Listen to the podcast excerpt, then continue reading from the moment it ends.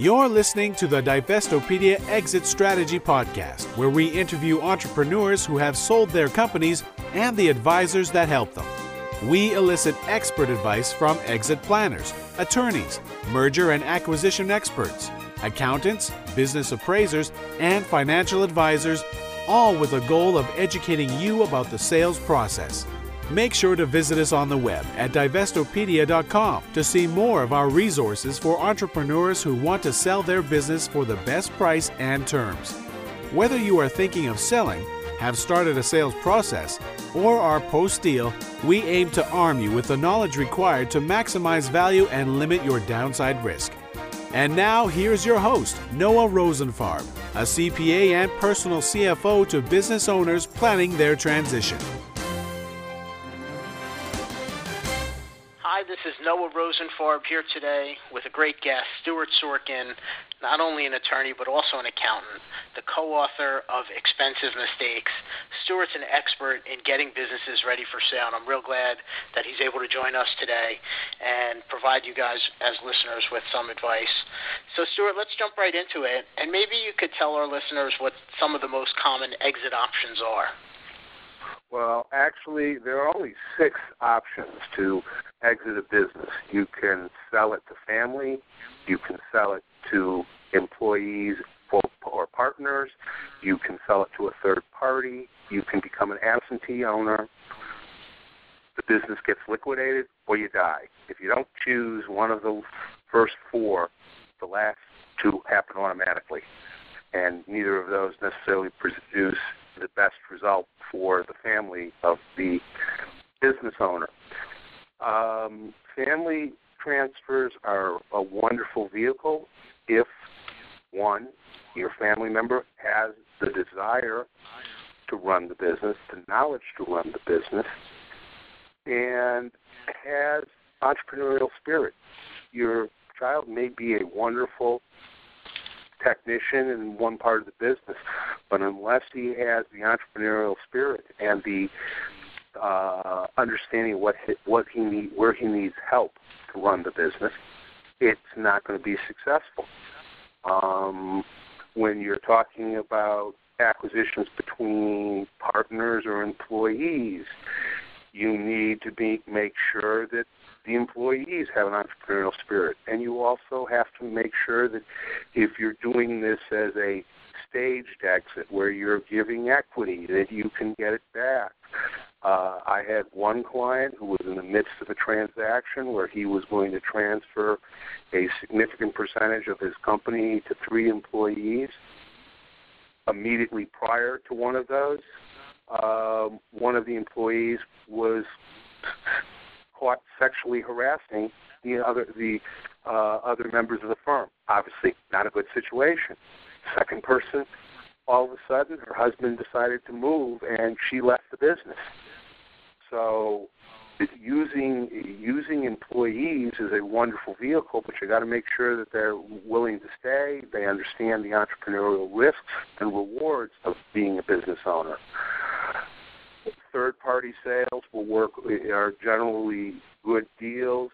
Um, the problem you're going to have is that depending on who your acquirer is, um, if you're being acquired by a larger company, uh, they're going to be less willing to pay a significant amount of goodwill because if they are a large successful business, they're looking at buying your client list probably maybe assets and some of your key personnel. So uh, third-party purchasers can tend, it might have a tendency to give you a lower price than what you might get otherwise if, if they are a large acquirer. If it's a small acquirer, uh, that's probably the best route to go. And absentee ownership is wonderful, but uh, the one thing I tell clients is the day you know that you can walk out of your store and get hit by a truck and your business is viable is the day your business is ready for sale. Because when you sell, the one major change is you're not going to be there. If the business doesn't run without you prior to sale, it ain't. It, it's going to be harder to sell. Yeah, great advice. So, how, how do you suggest owners get onto that path where, you know, they can leave their business. They could go on a vacation. They okay. Can, I think the first question that an owner, when they're getting close thinking about this, is what's their number? What do they need to live on? Because there is no sense in selling the business, trying to sell the business, if you're not going to realize enough financial wherewithal from the sale of the business to be able to do what you want to do when you sell the business. So I think that's a key piece to figuring out because that will also tell you how much do you and want by doing that you then know well if I'm short how am I going to get there? Am I going to get there by internal growth or am I going to look potentially if I have some time at growth through acquisition. Each of those have various risks and rewards of, of growth. So once you establish a number, then then at least you can say, okay, am I at the number, or how much more do I have to get to get to the number? Um, another issue to, that I tell clients is, I don't care. You may have a time frame for when you're going to sell the business. But when you're really going to sell the business is likely when the buyer wants to buy the business. In that sense, you need to be prepared. I tell clients regularly that one of the first things they should do once they start to think about this path is they should get a good due diligence checklist and do a preliminary putting together of all the due diligence. This is a critical one because when you do that due diligence, it will provide the ability for you to hopefully document the price you think your business is worth. But secondly, is that once you go to letter of intent, most letters of intent are contingent on due diligence. If your due diligence isn't done, you as a seller are going to be spending a tremendous amount of time dealing with due diligence. What does that mean? That means you're not selling, you're not working in the business. What happens to the value of the business if you're not working in the business? It possibly falls off. If due diligence runs an extended period of time, the buyer says, "Well, wait a minute. You projected you were going to do 20% higher in the in in the in next quarter. You're down five percent." He's not going to buy off on the idea of saying, "Oh, well, you were doing due diligence, you weren't selling." He's going to say, "I'm going to I want the price reduced." So if you don't do your due diligence in advance uh, and are prepared for it, uh, you risk numbers, you risk spending time on a deal that may not close, and you look like an amateur. And if you look like an amateur, the, the buyer will try to take advantage of you. Um, the other issue is that if you think that the business is going to generate significantly more than the number, then there are ways to potentially transfer some of that those proceeds effectively in a tax effective way to the next generation. And if you're going to do that, you need probably a couple to do that transfer a couple of years before the sale to maximize the benefits. So those are probably the three ones that I would look at as, as key opportunities in uh, preparing for an exit. Uh, let me add one fourth, and that is, as we talked, as I said earlier, one of the keys in most businesses is their employees. What have you done to golden handcuff your employees? What have you done to make sure that they will stay after the acquisition. So you can deliver that intact management team. Because if you deliver an intact management team, uh, you give the buyer more comfort the deal will be successful. And he knows, so therefore tying that together and tying in incentives to tie management key employees in on sale is a very key issue. Yeah all great issues. Uh, you you mentioned one about tax planning, right? If you if your proceeds are likely to exceed you know your needs, that you've got to do tax planning early on. Why don't you describe for our listeners some common strategies that you help clients implement? Okay. Uh, the one that I tend to use a fair amount is the setting up of an irrevocable trust, which you then sell a portion of the equity to the trust for a note. Uh, there are several advantages of this type of transaction. One, generally, you're going to sell less than control if you sell at less than control, the IRS will allow discounts for lack of control, lack of marketability, etc. So you could, depending on the level of risk you're willing to take, as well as what you know um, the amount you're willing to spend on getting a good business valuation, anywhere from 20 to 40 percent discount in the fair market value when you sell it to the trust. Since you're selling it for a note, there is no current income tax consequences to you. If the and if you have transferred in at a 30% discount, and then you can get compound growth of 10%, let's say for the three to five years that it's in this trust, you have shifted maybe 50% or more of the proceeds to the next generation. And you have a choice if it is a, the true home run. You can cancel a note as a gift, or you can do other things to get rid of the note. And on the other side of the coin is that some clients say, well, what happens if it's not a full home run? Well, by the size of the note, at least when the proceeds come in, you can tap back at it um, within that framework. If the spouse is not an owner in the business, the trust that we're talking about for the children might provide that the first that the spouse is the first beneficiary. So while you've given it away and you've shifted some of the tax consequences, you haven't necessarily given up access to the principal. So that would be that is one of the ways I like to uh, do income tax planning. Obviously, also with how you structure um, any incentive compensation um, and how that is going to be set up.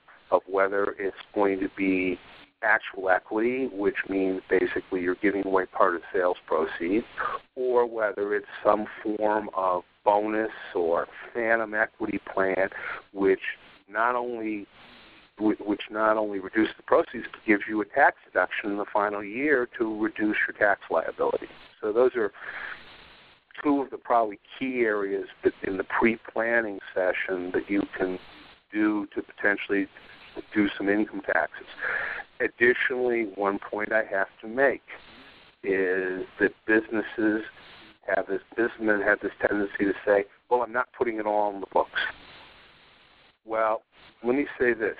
If you're not putting it all in the books to uh, minimize tax liability, then you better have a set of financial statements that show the, let's say, the fringe benefits and other types of things that you're doing that are strict reducing the income that won't be there when the acquirer purchases the business. Therefore, they can factor that in to the calculation of the purchase price.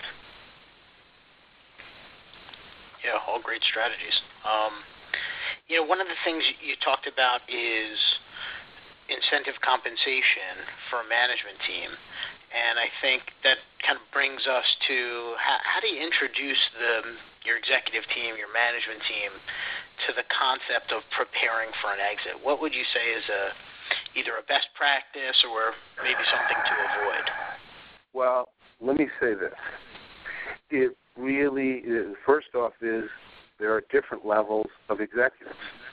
There are those executives that they're needed, but they're probably that if someone was going to acquire you, they're eminently replaceable. There are some, let's say, like head of sales, who uh, is maybe very irreplaceable on a short-term basis in a sale. So one is you need to figure out who are the key employees that an acquirer is going to look at as being essential to the management team and therefore want to know that they're going to have them there. The next issue, though, I think with employees is do they have the entrepreneurial spirit to become an owner? And what I mean by that is uh, a lot of these incentive compensation plans can be set up where it's basically a zero sum game as far as tax bottom line tax liability to the employee. However, the employee is giving up actual dollars to potentially get this equity. If the employee is not willing to give up something currently for this long run ownership, then he may not be the right entrepreneur or have the entrepreneurial spirit to make it work. Uh, another point uh, along those lines is when you're assessing the employee, you also need to have some idea of whether or not his family will support his becoming an owner. And what I mean by that is, is this. I have seen several deals where employees were going to buy the business and they go to the bank and the bank says, Yeah, we'll finance it, not a problem. And but oh by the way, your wife will have to sign on the loan because we want to be able to tap you know, your your home potentially if this deal falls through if some spouses will never agree to that. And there's no sense in proceeding down the road if, with employee ownership, if your employees aren't going to have to be willing or able to complete the purchase at a later date. So um, you want to assess their their desire. You also have to assess something else, and that is I I view most businesses like a three-legged stool. There's the finance and accounting, there's the sale and marketing, and there is the delivery of product or services. Most entrepreneurs start doing all three. And eventually, the ones that are successful either take in partners or employees that fill, make sure all three roles are filled. If you're going to bring in, have executives do it, and they're only good at two out of the three, you need to make sure that that third leg is filled in some form before you uh, try to execute the exit strategy. And and bring in those people, I guess, as soon as you could afford it, and as soon as you can uh, right. make a role for them. Right. Exactly, and and and there and Pete and I think that most people don't understand that except with S corporations, you can have equity that'll do anything. And so you can give actual equity potentially to an employee, but have a vesting valuation, which means you that they have to stay a certain period of time before they re- realize full value for becoming an owner. Um, it it has the advantages of getting the employee capital gains, has the advantage of tying them in more closely than using something like phantom stock or ordinary income, uh, and it doesn't have the negative tax consequences of ordinary income to the employee. But you need to make sure that, you know, once you give them this equity, that they're going to be there and be there for the time you need until the exit strategy. And the beauty of LLCs and or C corps is you can create an employment class of equity that allows you to do that. So let's talk about maybe the the topic of your book, expensive mistakes, and mm-hmm. you know, give give some examples of kind of the expensive mistake you've seen made and how an owner might go about correcting that situation if they if they see you know a bit of the story in, in the way their company exists today. Well, as I think the one as I, I've seen multiple situations where not the not having that the owner is the ultimate bottleneck in the business, and you've got to get yourself out of. You have to be able to effectively because what happens is is this: if you have an owner who has, that is is has to make every decision, you end up with probably employees for the most part that are yes men, which means that, that they may not be able to run the business when you're there, and you probably are pushing out any employee who has any entrepreneurial piece because he's going to see that he's getting slapped down when he's ma- taking executive decisions. So why stay? So I think that that is a, a common theme that I've seen. I think um, there are a whole bunch of stories we could talk about with perpetuating family sales for a minute. A true story. Um, I had a client who ran a very successful business for 35 years. His son had been in the business for over 15 years. Son and father loved each other, but they had a completely different business philosophy. And at one point, the son said, Dad, either sell it to me or I'm leaving. Father decided to sell. Now, because it was a fit he was selling to his son, he didn't really document the deal as he should have because he was taking back paper from the seller as well as he was going to be the landlord for where the facility was because he owned the building and the son couldn't afford to buy both.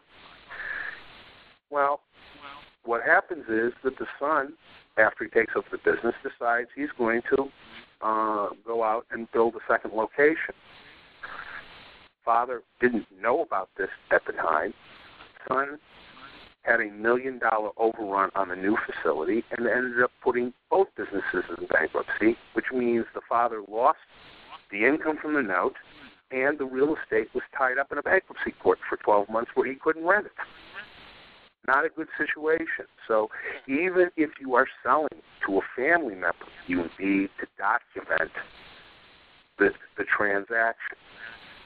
Um, another issue is that you know higher quality professional. Uh, your lawyer or your CPA may be wonderful at reporting or doing the normal routine things that you would do to handle your business. They may have very little experience in the area of buying and selling businesses.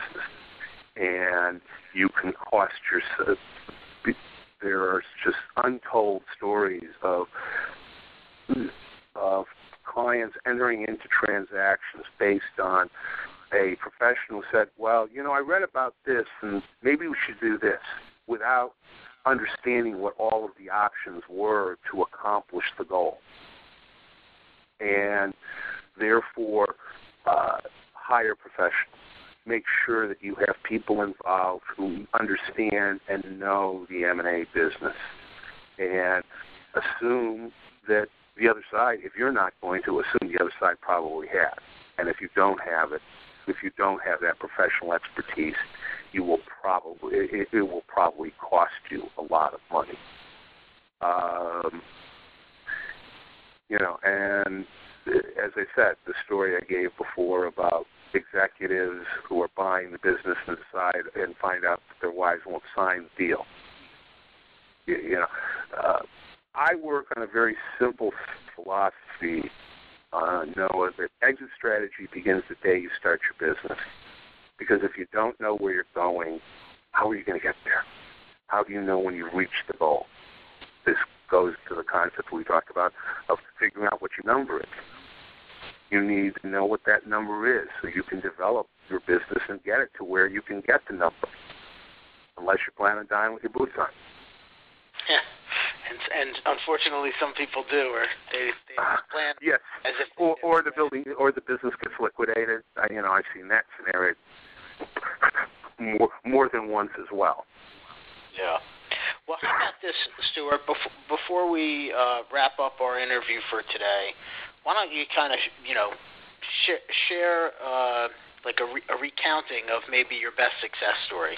What What's the type of work that an owner would? Okay. Well, actually, the best success, one of my best success stories is probably with my co-author. Um, Dick Stiglitz. I had run a government contracting business for 20 plus years. Uh, decided he wanted to cut back and wanted to sell. And what we did was, in that particular case, is we did have some time. We set up an irrevocable trust for the benefit of his children that became the owners of the equity uh, using the trust. He also avoided a situation where one of his children could be obstreperous regarding the sale of the business because he could control, effectively control the trustee uh, and then we, and basically, the trust was the majority owner of it. Was one of the majority owners of the company when it was sold, and gave a. We were able through um, what was then called a private annuity transaction, able to defer the capital gains for a number of years on the sale, even though the money came in. Unfortunately, the IRS has now outlawed that trans uh, use of private annuities in, in that way, so that savings isn't isn't there. Um, but um, and that's another issue that I want to point out that's real important. Uh, as the seller, decide whether or not you need, whether or not you have the wherewithal to stay with the company or not after. In some cases, you may need to stay for some period of time. But I will tell you that the longer that you stay, the more frustrated you will likely be because the issue is that for 20 or 30 years, this has been your baby, and you believe that no one else knows how to run it better. And the issue you have at that point is you don't like. It's very frustrating to go into work into a, to work every day where you feel being heard. It also can have negative implications to the acquirer because human nature being what it is, you might say things about that you would do differently, which will cause employment issues or morale issues for for the seller for the buyer. So you have to be careful in knowing whether or not you have have the need, desire, and the personality to stay with the business for any length of time after sale. And uh, there is a specific if you if you're fine if your acquirer is acquiring with SBA, there's a specific limitation. You can't do more than a year. I've seen deals where people have done longer. I generally counsel against more than a year uh, for the seller to stay on afterwards, and shorter would be better. Yeah, and I guess getting sellers to a point where they could actually make that transition. Uh, exactly. Takes a lot of planning, right? Exactly. It's a lot of planning, and um, as I say, in my general view, it's a three to five year process to do it right. Yeah. And uh, even though it's a three to five year process, if if the idea is that you need to have a five year plan in mind of where you want your business to go. That's what I mean when I say exit strategy begins the day you start your business. Because you need to be thinking about, okay, five years from now, where do I want this business to be? So you have milestones in your own mind of what you're trying to achieve. Now that may change three years into the transaction, and then you will do another five-year plan. But that's really what you're trying to do here is do a plan that's going to help grow your business to where you want it to be, or or better, um, and taking the steps along the way to do that. Yeah. Well, great, Stuart. What else would you want to share with our listeners before we wrap up our call? Uh, one comment about attorneys. Don't let your attorneys negotiate business deals. One, I have seen scenarios where attorneys have said to their longtime client, I think you should sell your business for $5 million. That should be your price. Without any support, due diligence, or anything else. On the same token, is as the transaction wears its way through from letter of intent to definitive agreement, generally what's going to happen is when the when the purchaser, who usually prepares the uh, acquisition document, sends the draft to the seller's counsel, there are going to be both business issues and legal issues, generally. Lawyers shouldn't be discussing the business issues. The purpose of the lawyer at that point in time should be to point them out to the businessman and say, before we spend time and money on doing a finishing up these documents, let's make sure we can agree on the business points. Because a percentage of deals cave during doing the definitive document. And if there turns out to be a significant substantive business point that comes up in the document that can't be agreed on, better to stop it then than to spend a whole bunch of time the documents legally work when they don't work on a business format. Yeah, good advice. So, Stuart, if our listeners want to get in touch with you, what's the best way to, to catch you? Uh, Uh, the best way would be they can con- contact, go to my website, which is stuartsorkin.com, or they can contact my office. Uh, I am located in Washington, D.C., but I do do this all over the country. I'm right now actually in New Orleans giving a seminar on this area um, at 301 320 1152. Great. Well, Stuart Sorkin, an attorney, an accountant, co-author of Expensive Mistakes, an expert in getting businesses ready for sale. Thanks so much for joining us. Our listeners, you could find more information about Stuart on our website, exitstrategysimplified.com.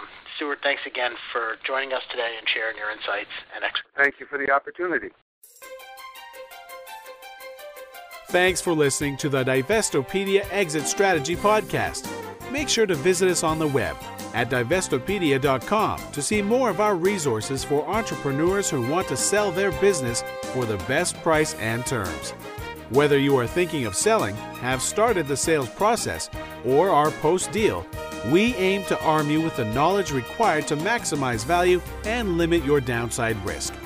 If you have any questions about today's podcast, you can contact your host, Noah Rosenfarb, a CPA and personal CFO to business owners planning their transition at 855 540 0400. Please be sure to rate us on iTunes and give us your feedback. Until next time, this is the Divestopedia Exit Strategy Podcast.